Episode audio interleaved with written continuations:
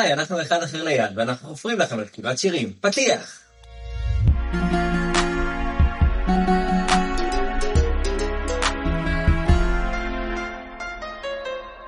אז אנחנו אחד אחר ליד. אני אופיר הדס. אני ליאור תמיר. אנחנו כותבים שירים. ואנחנו באנו לחפור לכם על זה. כן, חשבנו שזה בסה שאנחנו חופרים רק אחד לשני. כן, שעוד אנשים קצת יסבלו. כן, זו המטרה שלנו בגדול.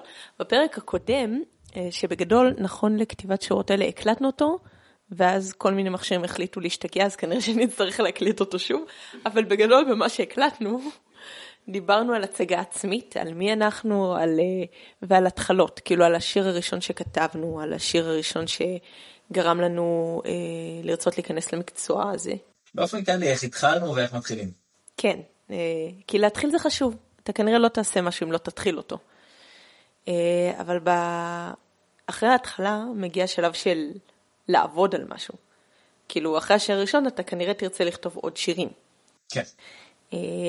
והפרק הזה מדבר יותר על מה אנחנו עושים ביום יום בשביל לכתוב שירים, כל ההיבט של העבודה של זה, כל ההרגלים, מה זה בכלל ההרגלים, האם אנחנו רוצים שזה יהיה יותר השראה או יותר עבודה. יש כל מיני גישות לגבי זה, וזה הולך להיות מאוד מעניין לדבר על זה, נראה לי. אני הולך ליהנות מהחפירה הזאת. כולנו הולכים ליהנות מהחפירה הזאת. אז אנחנו, נראה לי, נתחיל בשאלה, כאילו יש קטע, אני מאוד אוהבת פודקאסטים על כתיבה, אני חופרת לך רגע, אני מאוד אוהבת פודקאסטים על כתיבת שירים, ולשמוע אנשים מדברים על כתיבת שירים. זאת מהות האירוע, נראה לי שאנחנו זמנו את זה בדיוק בשביל זה. אבל בסדר, אבל צריך שזה יהיה עם בלנס, בסדר? אני כרגע חופרת לך. טוב, אופיר הדס? סבבה. אני אוהבת לשמוע אנשים מדברים על כתיבת שירים, בסדר? סבבה. יופי. עכשיו, כל פעם שאני פותחת פודקאסט כזה ואני כזה מחכה למנה שלי של הגוד סטאף, כזה נתקלת באיזה שאלות שואלים על כתיבת שירים. אבל יש שאלה שתמיד כולם שואלים, כאילו הרבה פעמים מראיינים שואלים את זה אנשים, כן. שהיא ממה מתחיל שיר עבורך? זה מתחיל ממנגינה, ממילים, ממה? אז ממה שיר מתחיל עבורך, אופיר הדס? זה מעניין כי זה השתנה לאורך השנים, אבל... בדרך כלל לחן. זאת אומרת, יש לי קטע עם מנגינות, כאילו הרבה יותר קל לי לכתוב מנגינה מאשר לכתוב שיר, לכתוב טקסט, זה קצת השתנה, זה קצת התאזן עם השנים, אבל בהתחלה הייתי רק ממציא מנגינות, הייתי מנגן על כל מיני כלים, באיזשהו שלב פשוט הייתי ממציא מנגינות וזוכר אותן, ואז היה כזה כבר סוג של לחן שלי, ומילים באו על זה אחרי, שאני חושב שגם השירים הראשונים שלי, לא יודע אם אני אובייקטיבי, אבל כשאני שומע אותם ביחס לשירים שכתבתי בהמשך, אז כאילו שומעים שבהתחלה זה היה יותר לכתוב שיר, לכתוב מילים שימלאו את הלחן, ולאט לאט התחלתי לתת יותר מקום למילים. למרות שזה לא הנושא של הפרק, בא לי שתיתן דוגמה, כאילו דוגמה למקום משיר מוקדם שלך, ששומעים שזה כאילו מילים שימלאו את הלחן, שזה לא מתאים עד הסוף. אם הבנתי נכון את מה שאתה אומר. אני יכול לנסות לתת דוגמה. יש השיר שנקרא כשאמרת לה, זה השיר השני, מבחינת כל השירים שכתבתי, השני שאשכרה חשבתי שהוא יכול לצאת, הוא גם יצא. והוא מתחיל כשאמרת לה, אחרי כל הזמן הזה שחשבת רק על אותה מילה, אחרי כל הזמן שלא הצלחת לישון בלילה, שכאילו... בלילה? שזה לא בדיוק באותו אורך? כן, זה לא בדיוק חרוז, זה לא בדיוק זה, אבל זה עבד לי באוזן, זה עדיין עובד לי באוזן. וזהו, זה כבר היה משהו, זה כבר רצף של מילים שהם לא סתם מילים שמלאות שיר, אלא הם כבר כן אומרות משהו, אבל זה עדיין קצת למלא את הלחן מבחינת התוכן, מבחינת המילים הנקודתיות. אני חושבת, אגב, מרשה לי עוד לסתות, שהסיבה שזה עובד זה כאילו כשקורה דבר כזה, הדבר הכי טוב זה סוג של להגיב בענווה מוזיקלית, לא לנסות בכוח למלא את הלחן, אלא כאילו לתת למילה להיות מה שהיא רוצה. שזה מה שעשית פה, כאילו לא ניסית למלא את האורך, ולא ניסית למלא את החרוז, אלא פשוט נתת לזה להיות בלילה. נראה לי. כן. לא מכירה את כשאמרת לה כל כך טוב. נכון, כן. זאת אומרת, יש גם את העניין של, אני מעדיף שזה יהיה טבעי, וזה יהיה מה שאני רציתי להגיד, מאשר שזה יהיה משהו שהוא מאוד מדויק, וזה כן. משוררי כזה, אבל שהוא לא עד הסוף מה שהתכוונתי. זה גם לא בהכרח יהיה משוררי, כי אני חושבת האמת שמה שמאפיין מאוד שירים של משוררים, זה ממש לא הנושא של הפרק, אבל כן.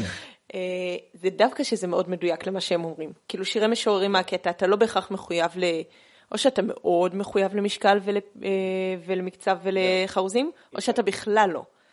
ואז אתה צריך, כאילו אתה צריך להיות מאוד מדויק למה שאתה רוצה לומר, כי אין לך את המשענת הזאת של החאוזים או של ווטאבר. כן.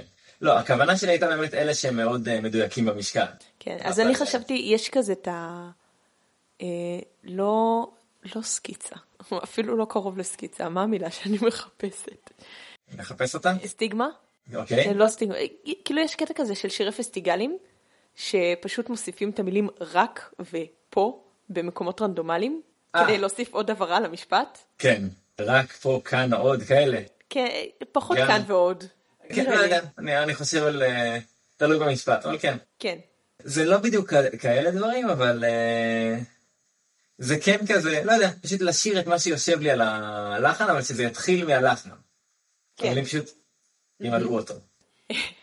ואיך זה התחיל הקטע הזה של לכתוב, כאילו, כשמגיע אליך לחן, ואתה יכול, כאילו, הניסוח הוא כבר מגמתי, הוא כבר מכווין אותך למשהו, אתה תרגיש חופשי להתעלם ממנו.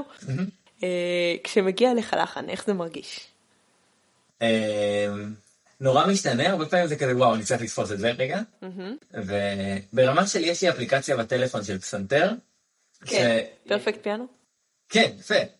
גם לי. אז כן, פשוט מקליט שם כי יש לי משהו בראש, לפעמים זה משהו שאני יכול לשיר. אפשר להקליט שם? אפשר להקליט שם. אני לא ידעתי זאת. כן, זה שימושי, אני אראה לך אחרי זה, זה ממש... אוקיי. האמת שאם יש לי מנגינה בראש, אני לרוב מוציאה את הרשם קול ומקליטה אותה בשירה. אוקיי. הבעיה שאני לפעמים מתעורר עם זה. את שמעת פעם את הקול שלי כשאני מתעורר? לא. אני גם לא ממליץ. אבל זה לא צריך להיות יפה. לא, אבל ברמה שלה לדייק. עד שאני אחפש את התו, אני עלולה לברוח למנגינה. אז בנגינה יותר קל לי לספוס את המנגינה. וזהו, אז בעצם זה מתחיל מלחן. אגב, מחפש אותך, התעוררתי באמצע הלילה. לכתוב לך. התעוררתי באמצע הלילה עם הלחן הזה של הפזמון, והייתי צריך לקום לקלידים בלי שהיא תתעורר. היה ממש אתגר. וואי, בא לי להמשיך לדבר על זה, ואני נזכרת שדיברנו על זה כבר, ושדיברנו על זה שנדבר על זה בפרק על הלחנים. זה הסיפור של איך באים לשירים. אז מה איתך? איך? אז אצלי זה לרוב מתחיל ממילים. לא תמיד, כאילו יצא לי שזה התחיל לי ממנגינה, גם לפעמים כאילו באות לי רעיונות של מנגינות שאני פשוט מקליטה ברשם קול ולא עושה עם זה כלום. זה קורה. סיפור חיי. לא, אתה מקליט בפרפקט פיאנו. לא, לפעמים אני גם מקליט ברשם קול עם זה עם גיטרה, אז כן. ויש אפילו שירים שמתחילים או הרמוניות, כאילו רצף אקורדים. דוגמה לזה זה שיר בשם One by One, שהוא לא הושלם ולא יצא ולא יצא בזמן הקרוב. או שירים שמתחילים מביטים, או משהו כזה. וגם בשירים שמתחילים ממילים, לפעמים זה מתחיל בכתוב, ולפעמים מילים מגיעות עם המנגינה. כן. כי גם אני, הכלי הראשון שלי זה הקול שלי. אז השירים הראשונים שכתבתי, לא היה לי מושג במוזיקה, תיאוריה וכאלה, כלי נגינה, וכתבתי על הקול שלי, מה שנקרא טופליין, כאילו מילים מנגינה, מה שהזמר עושה, נטו. אז לפעמים כאילו זה בא על הקול שלי, שכאילו זה כבר מילים מנגינה. ולפעמים זה בא מילים כאילו כבלוק על דף.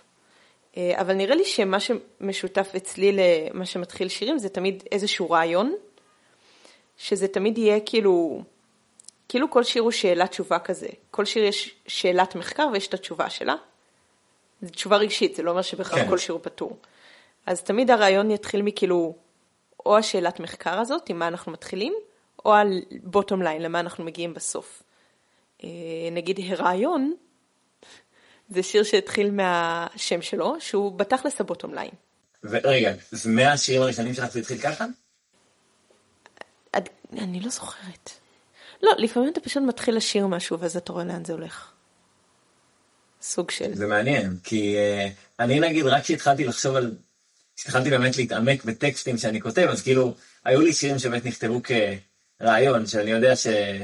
סתם דוגמה, לפני שיגמר, זה כזה, כל השיר אני כאילו מתאר את הפרידה, ואיך שאנחנו מרגישים וזה, ואז הפאנץ' הוא, אבל לפני זה בואי נשב ביחד עוד קצת לפני שיגמר. כן, אבל הפאנץ' הזה גם הגיע בסוף כל בית, זאת אומרת שלא נכתב כזה הרבה שיר לפני שהוא הגיע, אם זה נכתב כרונולוגית. זה שיר שכאילו כל יש כאילו 3 בתים, ואז בסוף כל בית זה, בואי נשב ביחד עוד קצת, לפני שיגמר. קראה טוב. מעניין. האם הייתי צריכה ללמוד לנגן את זה? מה, מתי? עם אקורדים של אופיר הדס? מי זה? הנקודה שלי, שכשכתבתי את זה, אז היה לי את הסיום הזה, ואז ידעתי שאני פשוט אכתוב בתים שהסתיימו הכל בזה, אבל לא כל השירים שלי התחילו מכך הרעיון, זאת אומרת שאצלך יש את הסדר הזה. אני חושבת שזה כזה, יש לך נקודה, ואז מתוכה מתפשט מעגל סוג של? כן, בדיוק זה. לעומת אתה יכול להתחיל מהצד של המעגל ולנסות לחדור אליו פנימה. כן. שזה גם קורה, אבל כאילו נראה לי... כן, ואז את לא יודעת מאורס מה תהיה הפואנטה, את מתחילה ו... לא, כאילו, גם יש לך את השאלת מחקר וגם יש לך את התשובה, זה כאילו מקום שאתה דוקר ואתה מתחיל לחקור את המעגל, אבל זה כאילו, כשאני חושבת כרגע על כתיבת שירים, זה מרגיש לי כאילו הרוב יוצא ככה, אבל זה נכון שכנראה לא הכל, זה נכון שכנראה הראשונים לא היו ככה, לא יודעת. קרה שהפואנטה השתנתה תוך כדי מה שחשבת? שזה הלך בסוף לכיוון אחר? כן, כן. כן. מעניין אותי לשמוע דוגמה. כאילו אני חושבת כזה על שירים שנכתבו יותר לאחרונה, ואז אני לא זוכרת אותם, זה כזה מטושטש. אבל אני חושבת שכאילו, תגיד לי אם אתה מתחבר למה שאני אומר עכשיו, השירים הראשונים שאתה כותב זה לרוב, זה לא זה ולא זה, זה כזה יותר אקט של הקעה כזה, זה כאילו פשוט מגיע וזה מתפרץ כזה, ואתה לא מספיק יותר מדי לחשוב על... מה בא, מה קודם, מה אחרי, ואני חושבת שכזה, התיאוריה שלי זה שהשירים הראשונים שכל אחד כותב, זה משהו שהצטבר לך בפנים, שאתה חייב להוציא אותו החוצה. כן. בעיניי כל השירים ככה, בסוף. כן, אבל אני חושבת שזה כאילו הכי מיידי, בשירים האלה שזה באמת, עכשיו, זה לא חייב להיות ראשון בשביל שזה יהיה ככה, אבל האקט הזה הוא אקט כזה שמוציא את זה ממך בכוח, אז נראה לי שיש סיבה שזה השירים הראשונים של הרבה אנשים. כי כשאין לך ניסיון ואתה לא יודע, או לא עשית את העבודה של לכתוב שירים, אז הדבר הזה עדיין יכול לקרות, גם אם לא עשית את העבודה, גם אם אין לך את המיומנות. כן. כביכול. אבל אתה לא יכול ללכת, או לדעתי האישית, זה בדיוק השאלה של כאילו השראה נגד עבודה. לדעתי אי אפשר לשרוד רק על זה. לדעתי אתה צריך... לשלם עבודה. כאילו יש את השירים האלה, וזה סוג אחד של שירים, אבל זה לא בהכרח יהיה ככה כל שיר. כי אתה לא יכול, כאילו צריך להצטבר בשביל זה. זהו, כן. לא כל הזמן צבור. כן, נכון, יש שירים ש... טוב, זה מאוד משתנה גם על מה השיר ומה... כן. מה עבר לנו בראש כשכתבנו אותו. יש שירים שהם יותר כליליים כאלה, וזה פשוט... זרקתי מילים, או יש לי איזשהו רעיון, אבל זה לאו דווקא מאוד רגשי. נכון, זה גם נכון. כן. ושאלה, אתה משחק תפקיד דברים אחרים, או הומור, או מבנה שהוא יותר בתוחכם. מעניין, אתה חושב שכאילו, יכול להיות, מה שאני מתארת זה הצטברות רגישית שכנראה כאילו מגיעה ממקום של כאב, אבל זה לא בהכרח חייב לבוא מהמקום הזה. זה יכול להיות גם כאילו, מגיע לך רעיון מכל מיני מקומות. פשוט הומור אני לא מדמיין כהצטברות. למרות שכששומעים שיחות שלנו, אז תדעת... זה הצטברות מסוג שונה. כן. לא, אבל אני זוכרת שראיתי איזשהו מקום שראינו את דני סנדרסון, שאומר שכשהוא כותב הומור זה נראה כאילו הוא כותב הספד, שהוא כזה, זה מצחיק, זה מצחיק. וכאילו, לכתוב הומור יכול להיות אקט לא יודעת אינטלקטואל, אבל כאילו אינטלקטואל והשראה כמו הדגדוגים האלה שאני לפחות מרגישה כשאני כותבת שירים.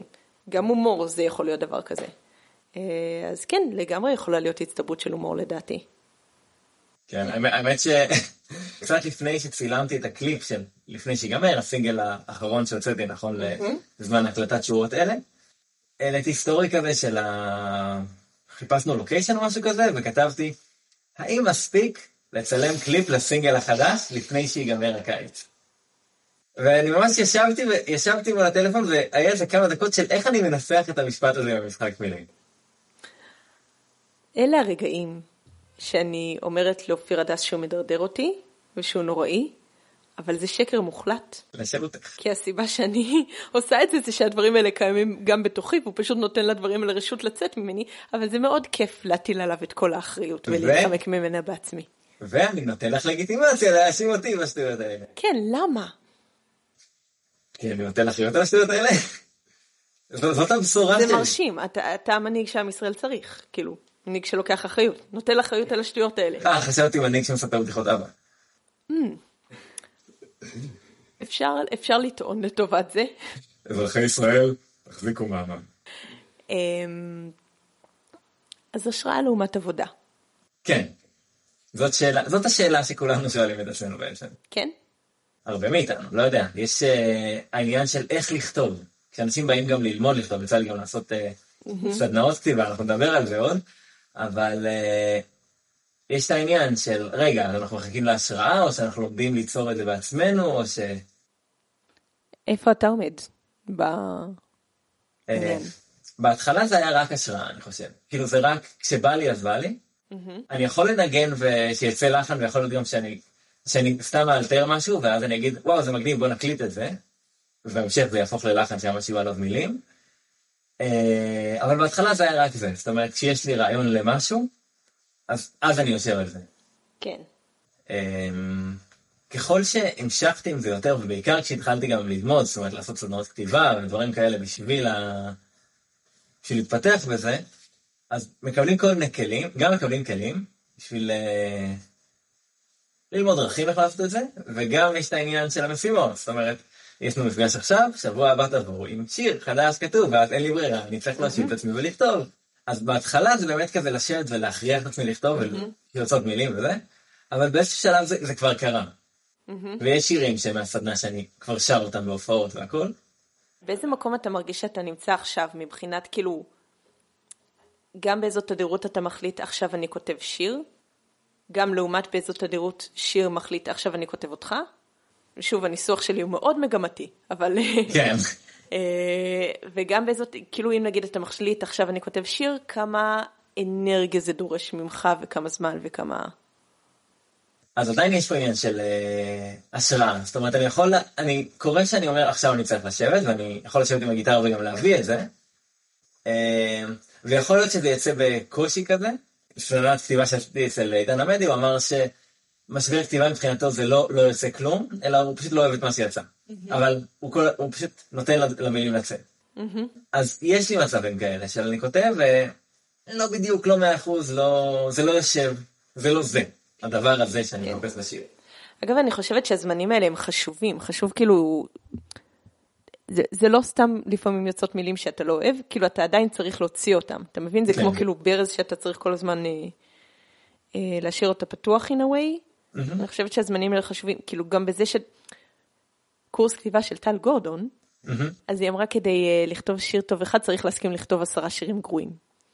אז כזה, כל עוד אתה תתמקד בלהיות טוב, אתה כנראה לא תצליח להתקדם. זה נכון. זה ממש לשחרר את הביקורת ולתת למילים לצאת. כן. עד שבסוף יש משהו שאני אוהב, או משהו ש... כן. פשוט עניין של להמשיך, נראה לי. כן, להמשיך לרוץ קדימה. זה אף פעם לא נגמר. זה נכון. כן, אבל זה תמיד יהיה יותר טוב איך שנעשה את זה יותר בעצם. כן, כנראה, כאילו בגדול, כאילו אני מניחה שזה עליות וירידות שהמגמה הכללית היא מגמת עלייה, או לפחות זה מה שאתה רוצה שיהיה, מקווה. נראה לי, לדעת מה, זה אפילו לא יותר טוב, שזה משהו שמאוד באוויר כזה, אלא יותר מדויק. אולי? אני לא יודעת. כאילו לדייק, אני רואה את זה כלדייק את המסר שאני רוצה להעביר. אני מבינה מה אתה אומר, אני חושבת שאולי... לא יודעת, אולי כי זה מרגיש לי שכאילו באיזשהו שלב, אני לא יודעת אם זה דבר נורא מה שאני עומדת לומר, שבאיזשהו שלב זה מרגיש כזה מדויק, שזה ממלא אותך חרדה לחשוב איך אני יכולה לדייק את זה יותר ממה שזה כבר. לא יודעת, זה פשוט כאילו מתקדם ומתפתח בדרכים שאתה לא תמיד תדע בזמן אמת באיזו דרך זה מתפתח. אתה פשוט כזה תסתכל לפעמים במבט לאחור, ותהיה כזה, אני מרגיש שזה יותר... כן. לחווייתי. כן, זהו, יש את העניין של הבאלנס באמת עם החרדה שלה, כי זה יכול להגיע ללא, זה יכול להיות יותר טוב, ואלה בדיוק האנשים שיש להם מלא שירים ומגירה וכלום לא יצא. גם לי לקח הרבה זמן עם זה, אני משאר, לא יודע, שכל אחד עובר את זה, אבל כן צריך לדעת לשחרר ולהגיד, אוקיי, זה השיר. משהו שהרבה פעמים אמרתי לעצמי בהתחלה, אחד האומנים שנתן לי השראה זה אמיר בניון, יש את השיר כשאת עצובה, שממש למדתי אותו על החליל, יש שם סולו חליל מגניב כזה, ש... Okay. התאמנתי עליו, אבל שמתי לב במילים, שלא הכל עם חרוזים, ולא הכל זה כזה, אם רק תחייכי, אפילו גם כשאלה, אני אדהר על דרך. שזה יושב, זה יפה, אבל זה לא בדיוק בחרוזים. ואני חשבתי, האם אמיר בניון התעורר יום אחרי זה ואמר, אולי אני צריך לעבוד על זה עוד, אולי עכשיו הוא לפעמים שר את זה באופרות, הוא כזה, הייתי משנה פה משהו. יש מצב שכן. אני מניחה שיש משהו בזה שיש לך שירים ואתה שר אותם בהופעות שנים אחרי זה, שאם אתה באמת רוצה לשנות משהו, אתה יכול לשנות כשאתה שר את זה. כן, יש סיפור עם שלמה ארצי. אנחנו שניים תמיד, בינינו אלוהים אחד. הוא אמר שהקהל כל כך הרבה פעמים שר אנחנו שניים קטנים, שהוא כבר התחיל לשיר את זה בעצמו. עכשיו, למורה שלי לפיתוח קול יש ספר כזה עם תווים של שלמה ארצי. אוקיי. כאילו... כן. הקודים המקוריים והכל. כן, כן, כן. וכתוב שם גם מילים, וכתוב שם אנחנו שניים תמיד בסוגריים קטנים. עד לשם זה הגיע. יפהפה. כן. יפהפה. זה מדהים כמה לקהל יש השפעה. לקהל יש אכן השפעה. כן. יש את הדבר הזה שאנשים אומרים בהשראה לעומת עבודה, שכאילו אם אתה מז'אנר עבודה, אז זה כאילו מוזיל את כל העניין של ההשראה ושל השירים. כאילו אתה מתייחס לזה לא כאומן, אלא כמוצר למחירה. מה דעתך על ה... אני חושב שהפוך. להפך, אני אומר, אם אני אומן, אז פה אני טיפה נכנס גם למקצועי. כי אם אני אומן שזה מה שאני נעשה בחיים, אז חלק מזה זה גם לשבת לכתוב. זה קצת כמו באימונים, שיש אנשים שמתאמנים כי הם צריכים להתאמן, כי הגוף צריך את זה או משהו כזה, ואני מגן גם הקפוארה והכל. כן. אז כאילו, זה משהו שאני אוהב לעשות. אז זה כאילו הכיף שלי. אז אני יודע שיש לי, שאם עכשיו יש לי זמן פנוי, אני יודע ש... 3 פעמים בשבוע אני אעשה אימון. כי זה הכיף. אבל זה גם עוזר לי. אני ממש ממש לא יכולה להתחבר למה שאמרת מבחינת אימון גופני. מאוד מאוד לא רילייטבל עבורי. אבל אני, כאילו אני כן מאוד מתחברת לזה מהקטע של למדתי תיאטרון. כאילו, אתה לא נחשב לשחקן יותר טוב אם אתה מופיע רק כשאתה מרגיש בדמות. כאילו, ואם אתה לא מרגיש בדמות אז אתה לא עולה לעשות את ההצגה. ואם אתה שר רק כשאתה מרגיש שהקול שלך טוב. להפך, אתה נחשב כאילו אומן פחות טוב.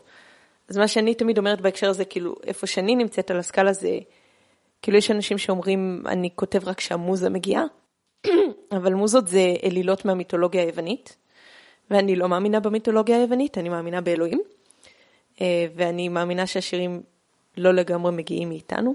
כאילו, תמיד יש את התחושה הזאת, לפחות עבורי, שזה אמנם המוח שלי חשב על זה, אבל כאילו יש פה איזשהו משהו שהוא לא לגמרי שלי, אין לי שליטה על זה, לא אני בהכרח, לא אני עשיתי את זה,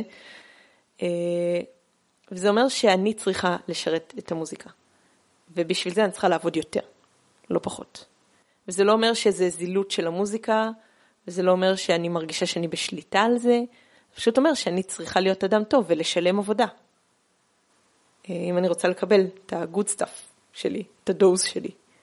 אז זה כאילו כשזה בא זה בא, אבל בעצם...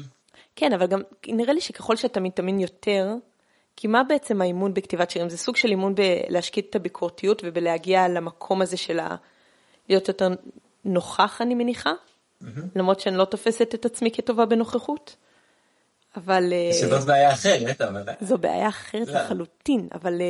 וזה נוגע בהכל, אבל... כי אני כן חושב שראיתי לפחות שלך, בואי. אני מעריכה את זה, תודה, אבל אני עדיין לא מסכימה איתך. אבל... הייתה לי נקודה, והיא הייתה, שכשאתה מתאמן בכתיבת שירים, אז אתה מתאמן כאילו בלהשקיט את ה... אני חושבת, להשקיט את החלק המעכב בראש שלך.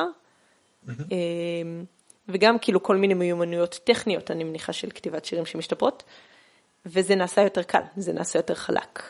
כן. בגדול. זה נכון. זה עדיין לא לגמרי בשליטתך. האמת שזה מה שאני מתחבר אליו, כאילו זה ה... כאילו יש את הטכניקה והחריזה והמבנה וה... לא יודע, כל מיני דברים כאלה, משקלים מוזיקליים, אבל בסוף בעיקר זה הדיוק של זה מה שהרגשתי ואני רוצה להוציא את זה. כן. ככל שאני יותר... ככל שאני יותר ער לזה, זה גם יבוא אליי בתדירות יותר גבוהה. אני אהיה הצינור הזה להשראה. יש גם כל מיני דברים שיכול, כאילו, זה גם מיומנות שאתה רוצה לפתח אותה כמה שיותר, ומנסה לפתח אותה כמה שיותר, כמובן, תמיד מנסה, לא קשור אלינו וכולי. וגם יש כאילו כל מיני דברים והרגלים שיכולים להשפיע על זה. לדוגמה, לי יש את הניילונית. הניילונית המפורסמת. הניילונית, הייתי צריכה להוציא אותו אולי, לא משנה. שאני הולכת איתה לכל מקום, כמעט. זה ניילונית עם דפי טיוטה בפנים, כי אני אישית כותבת על דפים פיזיים, אני פחות אוהבת לכתוב בטלפון וכאלה, ודפי טיוטה כי אני לא רוצה להרגיש שהרגתי עץ כל פעם שאני כותבת שיר. אז בגדול, אני, כאילו יש שם דפים שכתובים עליהם שירים, ודפים ריקים שאפשר לכתוב עליהם שירים. אז אם מגיע שיר, הדיל הוא שאני צריכה לקחת דף, לכתוב אותו באותו רגע, כי אני חושבת שזה משהו שכזה widely known בעולם כתיבת השירים, שהרבה פעמים כשאתה לא כותב משהו באותו רגע, הוא ייעלם, הוא לא יצא באותה דרך. שאת זה גיליתי האמת כשהייתי קטנה, כאילו מאוד קל להתעצל ולומר, טוב, אני אכתוב את זה אחר כך, אז זה לא יצא יפה כמו הדבר היפה הזה שהיה לך בראש באותו רגע. או לומר כזה, טוב, זה שיר פחות טוב, זה לא מספיק חשוב בשביל שאני אצטרך לכתוב אותו באותו רגע. אבל אז אתה מתגעגע אליו ואתה מתבאס שלא כתבת אותו. אז אין לך ממש את הזכות לעשות את ה... ההכרעה הזאת לפני שכתבת, בעיניי. כן. והדף הראשון זה תמיד דף רעיונות, שכאילו אם יש רעיון, אז אני צריכה לכתוב אותו בדף באותו רגע. ונראה לי שזה כזה, שוב, ככל שאתה מתרגל להוציא את זה, אז הם גם יבואו יותר, וגם כאילו יהיה יותר קל להוציא את זה.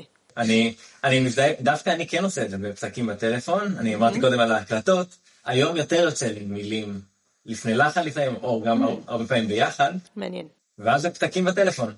ואז יש את ההקלטות של שברי לחנים ומשפטים ופסקים בטלפון, ופעם הבאה אני חוזר למשהו באמת יכול לפתח את זה, אבל זה לא יקרה אם אני לא אכתוב את זה בשנייה שחשבתי על זה, כן. כדי שיהיה עם מה לעבוד אחרי זה ואת מה לפתח. האמת שיוצא לי לעתים מאוד נדירות לחזור למשהו ולפתח אותו, בתכלס. אז זהו, דיברתי קודם על המנגינות שהיו לי בהתחלה שעליהן כתבתי את השירים הראשונים, אז זה מנגינות שבאמת זכרתי וידעתי לחזור אליהן. אני יכול היום לשמוע ההקלטה שלי, ולא לזכור מתי עשיתי את זה. כן. שזה טוב ורע, כי מצד... יכול להיות שהיה לי משהו בהתחלה, לפעמים גם אני חשבתי על מלחן עם משפט, אז אני רושם גם את המשפט על השם של הלחן, ואז... אתה לא... כאילו זה כשאתה מקליט בפרפקט פיאנו, לא על הקול שלך, כי אז היית יכול פשוט לשיר את זה. כן, זה כשאני מקליט בפרפקט פיאנו, או כשאני מקליט בכלי נגינה בשלב שבו אני... נכון, זה דבר שאפשר לעשות, אתה צודק. כן, לא, הרבה בא או לפני השינה, או כשאני מתעורר, במצבים או שאני לא רוצה להעיר אף אחד, או שהקול שלי לא במצב של לבצע את התווים שאני מנגן. אני מניחה שזה גם משהו שהשתנה עם אימון, אתה יודע, כאילו אתה הרי לומד פיתוח כל פחות זמן ממה שאתה מנגן. כן. כאילו... אני מתכוונת, המשך זמן מאז שהתחלת ללמוד פיתוח קול, יותר קצר ממשך הזמן מאז שהתחלת לנגן. כן. אני חושבת שככל שתתאמן בפיתוח קול, ככה הקול שלך יהיה במצב שתוכל להגיע לתווים שאתה צריך, אולי לא באופן אידיאלי בהתחלה, אבל שתוכל להגיע לתווים שאתה צריך, כן. גם כשאתה מתעורר. כן. בכללי יש לך הרגלים קבועים שאתה מחזיק במקום לכתיבת שירים? בעיקר הפתקים בטלפון והפרפקט פיאנו, אבל יש, כאילו זה בשביל ברגע שזה בא, יש דרכים להניע את זה. זה משהו שלקחתי, סדנת כתיבה של נועם חורם, כל שבוע הייתה לנו משימה אחרת, שהיינו צריכים לחזור עם שיר מוכן, ויש כמה כלים שלקחתי משם, האמת שנראה לי הכלי שאני הכי משתמש בו, זה לכתוב הלחן. שזה מראש משהו שאתה אוהב. כן, זה משהו זאת אומרת, השירים הראשונים שלי באמת נכתבו על לחנים שהיו קיימים, אבל הייתה לנו משימה באמת לקחת שיר קיים ולכתוב עליו מילים אחרות. ואז להלחין את זה מחדש, נכון? אני כאילו... אז זהו, לא היינו צריכים להלחין את זה מחדש, הסדנה הייתה רק של כתיבה, לא של לחנים. רוב הסדנה ממש היה לי קשה, כאילו לשבת על דף ולכתוב, והשירים הראשונים שם באמת באו כזה עם קצב, זאת אומרת, אני דמיינתי איזשהו מקצב בראש או משהו כזה שיעזור לי. עכשיו, ברגע שהמשימה הייתה אתגר שבשבילי הוא תכלס מה שמקל עליי, אז ממש כתבתי את זה באוטו, איך שיצאתי מהסדנה. זה מעניין, כי זה מלמד משהו על הראש שלך, ואיך אתה חושב על כתיבת שירים. כן. שכאילו מבחינתך זה לא... גם אני חושבת שזה כנראה יותר שמיעתי מוויזואלי עבורך. כן, לגמרי. וגם כאילו זה, הבסיס שלה וכל מתקיים זה לא דף, זה לחן. כן. זאת אומרת, כשאני כותב משהו, כבר יש לי את ה... יש לי מלוד... יש לי במלודיה לפעמים, אפילו ברמה של ה... שיש את המנגינת מעבר בין הבתים, ויש... כן. או אפילו בין שורות, שיש כזה מערכים. את ניגנת לפני שיגמר, אז את יודעת, יש את המנגינה של השיר, אבל יש גם את המנגינה שבין לבין שהגיטרה עושה כדי להוביל ל... דה דה דה, וגם עם הסוף שרצינו. אני חושבת שזה לא באג, זה פיצ'ר. גם הקטע של הקצב, אגב, גם אני לפעמים כשאני כותבת משהו שהוא או נועד להיות ספוקן או נועד להיות לא מולחן, כאילו מילים עצמן זה כלי שכבר יש בו מלודיה וריתמיקה. כן. כאילו עכשיו כשאנחנו מדברים אנחנו לא שמים לב לזה, כי זה הרבה יותר בקטנה ממה שיש בשירים. אבל גם עכשיו אם אני אגיד עכשיו את המשפט שאמרתי, כי זה הרבה יותר בקטנה ממה שיש בשירים. כי זה הרבה יותר בקטנה ממה שיש בשירים. אם חוזרים על משהו, הרבה פעמים הוא הופך להיות תזמון. כן, אבל לא, תחשוב על זה. כשאתה חוזר על זה הרבה פעמים, אתה מודע לעובדה שאתה פתאום קולט שיש פה מין אינטונציה ומנגינה וקצב. גם כשאתה כותב מילים, יש לזה איזשהו קצב פנימי. כן. זה מעניין שאין לך אבל כלי שאתה עושה כל יום בשביל לכתוב שירים, וגם לי לא. כי אני כזה... מה, עשית את כותבת כל יום? אני מניח ש... לא כל יום. אני פשוט לא... אין לי חוק שאני צריכה לכתוב כל יום או לא לכתוב כל יום. אבל פרקטית זה קורה? ברוב הימים. יצא לי לראות. אגב, את כותבת בשבת? כן. הקטע, אני מאמינה באלוהים, אני לא עובדת בשבת. זה לא בהכרח נראה כמו שזה נראה אצל דתיים, אבל כן, אני לא עובדת בשבת. הכלל שלי הוא, אם זה מגיע, אני אכתוב את זה בשבת. אני לא אלך לחפש את זה בשבת. אתה מבין? כאילו יש פה איזשהו איזון בין... כאילו אם אתה מסתכל על שיר מצד אחד ואתה מצד שני, כמה השיר דוחף אליך, כמה אתה דוחף אל השיר. אם השיר מגיע אליי ואומר, תקטפי אותי, אני עושה את זה גם בשבת, אבל אם אני צריכה עכשיו לחפור כדי להגיע לשיר, כן. אז את זה אני לא אעשה בשבת. אתה מבין? כן. אז כן, אני חושבת יש לנו כאילו כמה חברים מהסוקולובסקי, שזו הבמה הפתוחה, בבר בחולון שדרכה אנחנו מכירים, שיש להם כזה דבר של כתיבת בוקר, שכל בוקר הם כותבים דפים, או מישהו אני לא מזכירה שמות, כי אני לא יודעת איך הם יהיו עם זה, אבל מישהו שכל בוקר כותב שיר, כל יום כותב שיר. יש לו, אתה יודע על מי אני מדברת. כן.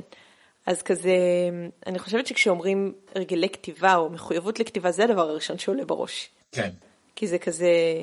משהו שהוא ברוטינה שלך. אני יכול להגיד לך שבסדנה שעשיתי אצל עידן עמדי, הוא אמר לנו, תכתבו כל בוקר וכל ערב, פשוט מה שיוצא לכם על מה שעברתם היום, על מה שחלמתם, וזה כלי שדווקא לא לקחתי איתי ליום יום.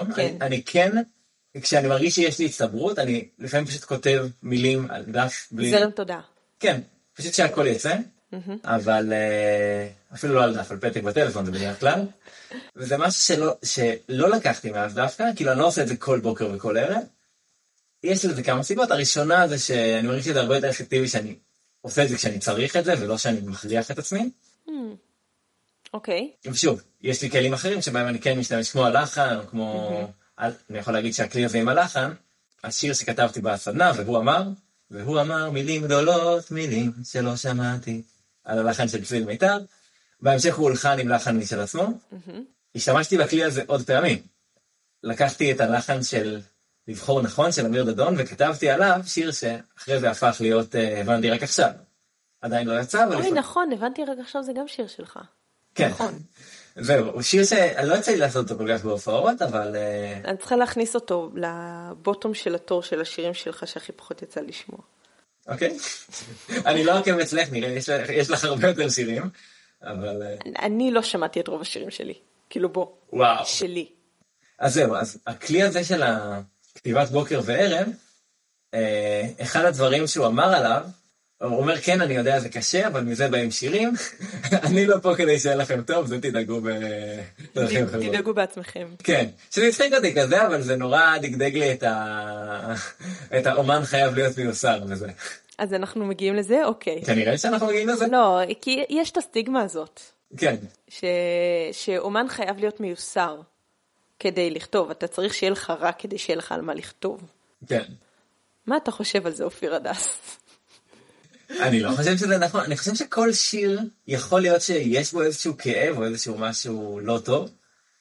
איזשהו רגש שצריך פתרון, נקרא, אולי זה המילוח שאני מחפש, שצריך פתרון, והשיר זה אחד הדרכים להוציא את זה החוצה, סוג של לפתור את זה, או לאו דווקא, אבל להוציא את זה. אבל לא, להיות מיוסר, אני חושב שזה דברים שכולנו מרגישים, ואנחנו פשוט שמים על זה את הפוקוס. יכול להיות, אני גם לא חושבת שאתה, אני מסכימה איתך אגב, אני חושבת שזה בולשיט גדול מאוד, אבל אולי זה קשור לזה שהשירים הראשונים הם הרבה פעמים כאילו הקטע הזה של ההקעה, ואת זה הכי קל לעשות כאילו כשאתה במצב נפשי קשה. אבל כאילו זה קורה טבעית יותר כשאתה במצב נפשי קשה, כנראה, או כתוצאה ממשהו נפשי קשה. אבל אני לא חושבת שזה הכרח עבור אומן, בטח לא בטווח הארוך. אני חושבת שיש סיפורים לספר על כל סוגי הרגשות, אפשר לכתוב שירים שמחים, אפשר לכתוב שירים מעניינים, כאילו כל דבר יכול להיות סיפור. אני חושבת שמה שאומן צריך להיות זה כאילו, אני מניחה שנוכח, כאילו צריך להשתדל ללמוד נוכחות והקשבה לשירים. הקשבה לעצמי בעיקר. כן, גם. לדעת מה אני מרגיש ולדעת להוציא את זה. אני מניחה. אחרי שהשיר יוצא, אז אני יכול להקשיב לעצמי. אבל בספוטיפיי וכאלה. כן. אז אנחנו היינו אופיר הדס וליאור תמיר, ואתם יכולים להקשיב לנו, להקשיב לעצמנו, בספוטיפיי, באפל פודקאסט, בכל מקום שאתם שומעים את הפודקאסטים שלכם. אם אתם רוצים גם לראות אותנו, אתם יכולים לעשות את זה ביוטיוב. אם אתם רוצים להצטרף אלינו ולקבל כל מיני עדכונים ופוטנציאלי שיחות עם הרבה בדיחות אבא ורפרנסים מוזרים, אתם יכולים לעשות את זה בקבוצת פייסבוק שלנו שנקראת אחד אחר ליד, כמו שם הפודקאסט בעצם. אם אתם רוצים לעקוב אחרינו ולשמוע, כאילו יש לנו גם מוזיקה, אנחנו לא רק מדברים על זה, יש לנו גם כאילו כל מיני מוזיקה שאנחנו גם שרים בה. אז לכל אחד מאיתנו יש עמוד אומן בפייסבוק, שלא נקרא אופיר הדס באנגלית ובעברית, שלי נקרא ליאור תמיר באנגלית, כמו שזה נשמע, ואני בת, יש גם ליאור תמיר בן, אני מקבלת הודעות מאוד מצחיקות כתוצאה מזה. אתם יכולים לעשות את זה גם באינסטגרם שלנו, בדואלינגו, הוא פעיל שם, ברחוב, אתם יכולים לעקוב אחרינו. זה נכון. חיית רחוב. אנחנו גם חיות בר, אנחנו נפגשים בבר. אני הייתי ליאור תמיר. אני הייתי אופיר הדס. ותודה שאכלנו לכם ת'ראס.